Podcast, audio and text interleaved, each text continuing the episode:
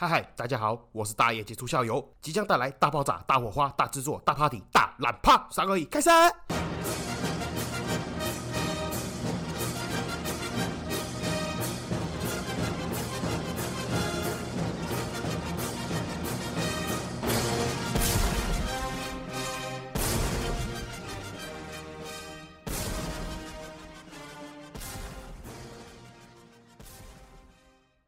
嗨嗨，这里是社会观察日记，我是大爱主校友，欢迎回来。好，今天是二零二二的五月十号凌晨啊，那美股又跳水了，明天该来台股应该也是不太妙，那就刚好正好今天来分享一个跟股票有相关的故事，好，也算是这个崩盘的特别篇。那先提到这个故事的主人翁呢，他是一个乡下的小男孩。小男孩的家庭嘞，其实就是一个乡下的佃农家庭。那如果你也一样是乡下人，或者是你家里面有在务农的听众，你就会知道，佃农嘞，它是一个很不赚钱的行业，因为它其实就是替人家耕田，那地也不是他的，那他们等于说只是在赚这个打工钱而已啦。讲实在话，那这个单纯的小男孩嘞。他也不懂这些啦，他不懂大人的金钱世界，他只晓得反正他每天吃饱穿暖，他跟青梅竹马每天在这个乡下乡间玩乐，每天有时候钓钓鱼、抓抓青蛙、那骑骑脚踏车啦、抓抓昆虫啦，点点等，这个就是他每天最开心的时候。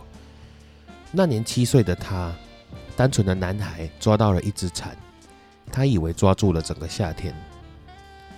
时光荏苒在过了，已经转眼就是国中的年纪。单纯的男孩啊，毕竟他下课之后就要回到家里面帮忙务农嘛，所以对于学业上面没有过多的用心。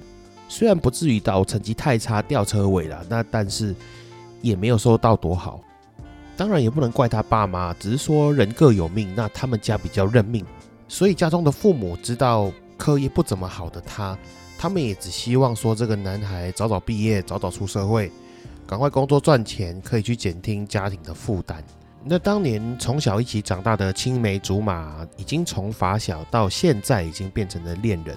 单纯的男孩一样是没有想到课业的问题，没有想到家中经济的问题。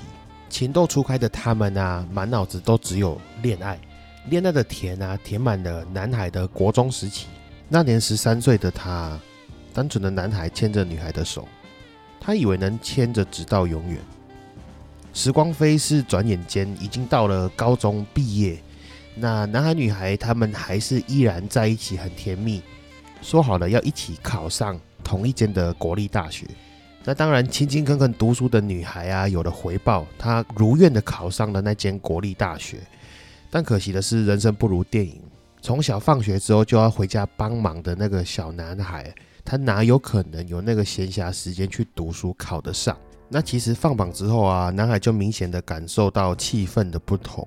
女孩的家人啊，十分希望女孩子到北部去读书，甚至举家搬移啦，一起搬到北部，就是现代人家所谓戏称啊，新时代的游牧民族嘛，全家人一起陪读，就搬到北部去这样。那他也觉得女孩子的家人开始对男孩有点有意无意间的看不起。那虽然万般无奈嘛，但单纯的女孩啊，她在理性跟感性的拉扯之下，为了前途，为了家人，最后还是北上读书。那男孩虽然心有不舍，但总归也是只能含着眼泪祝福她，放她走嘛。不过男孩女孩他们有说好了，虽然分隔两地，但是女孩只要有空，就会坐车回来看看他，也会在他每天闲暇的时间啊，跟他通通电话，传传讯息，点点点等。那年十八岁的他，单纯的男孩，放弃学业打工，以为总有一天可以等到女孩回来。男孩啊，他在心里面默默的发誓，他说他要努力工作，将来等到有一天女孩毕业，他一定要让女孩的家人啊，觉得自己是配得上女孩的人。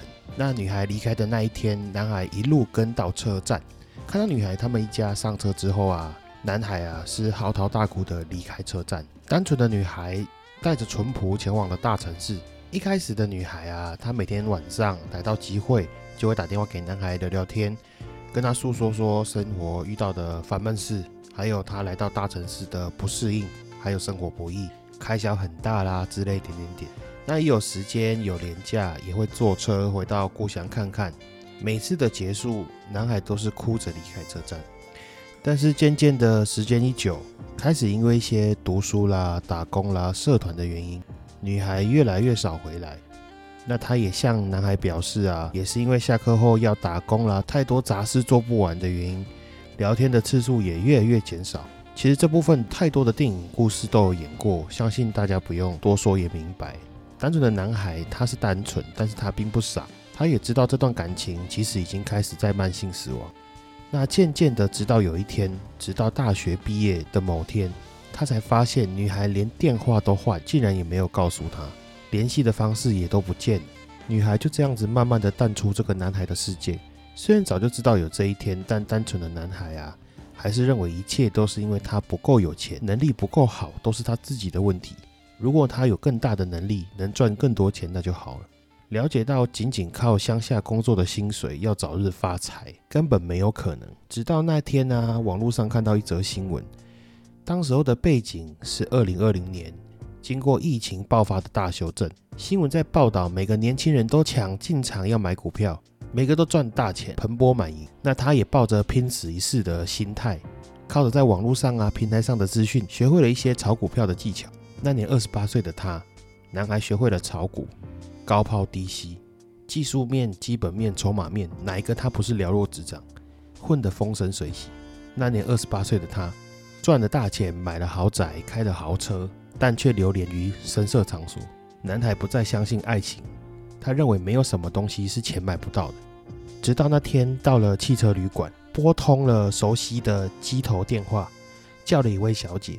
没想到多年后再次相见，是走进这个昏暗房间的他。虽然多年未见，但两个人的双眼一对到眼，其实就认出彼此。空气就好像已经凝结了，只剩下空调跟汽车旅馆里面那种廉价的 A 片的声音。平时气宇轩昂啊、自信满满的男孩，他竟然开始手足无措。结果这个时候倒是女孩先开口：“一次八千啊，看你是熟人，收你五千。”男孩没有理会他，自顾自的继续问：“你怎么会变成这样子？”女孩先是沉默了一下，后来还是回答：“当年搬来北部没多久，我爸就病倒了，房贷、车贷、学贷。”还需要负担爸爸的医药费，我没有选择。毕业之后，他们只说大学生的前途是无限的，但也没有人告诉我们，大学生也是无限的。乡下来的孩子到这边哪里有竞争力？接着他就一句话把这个男孩拉回现实，他就问到说：“你到底做不做？不做，时间到的话我也要收钱。”但是男孩依然如刚刚一样，没有理会他，走过去抓住他的手，就跟他讲说：“你跟我走，我娶你。”但没想到得到的回应。是女孩轻轻的一笑，她告诉男孩说：“不要闹了，我后面还有客人。”早早出社会的男孩啊，比同龄人来的都还要独立。结果没想到，男孩听到这句话，瞬间就溃体，大哭着离开，就像十年前男孩大哭的离开车站一样。十年前的男孩不懂，十年后的男孩依然不懂。但其实男孩不懂的，还有不管是十年前还是十年后，其实在他转身离开之后。女孩也是如同男孩一样嚎啕大哭，只是没有让男孩知道。时间已过两年之后，而最后一次见到女孩，却是女孩站在楼顶，在最绝望的时候，女孩终于有勇气面对，拨通了他的电话。她打给男孩，等男孩到了楼顶，女孩才开口问男孩说：“我其实得了癌症，我现在也身无分文。我不是想要挽回你，我只是想在临走之前再问问你，你。”还爱我吗？男孩的声音很颤抖的回答：“爱，还爱。我拜托你给我时间，等我的股票回本，我全部都拿来帮你治病。”女孩就反问他：“那你买了什么？”男孩回答：“我美德医疗买在七十块，虽然现在剩下九块多，但我相信李妈妈，我是价值投资。”没想到话音刚落，如同二零二二年的台美股一样，女孩毫不犹豫的一跃而下，跳楼了。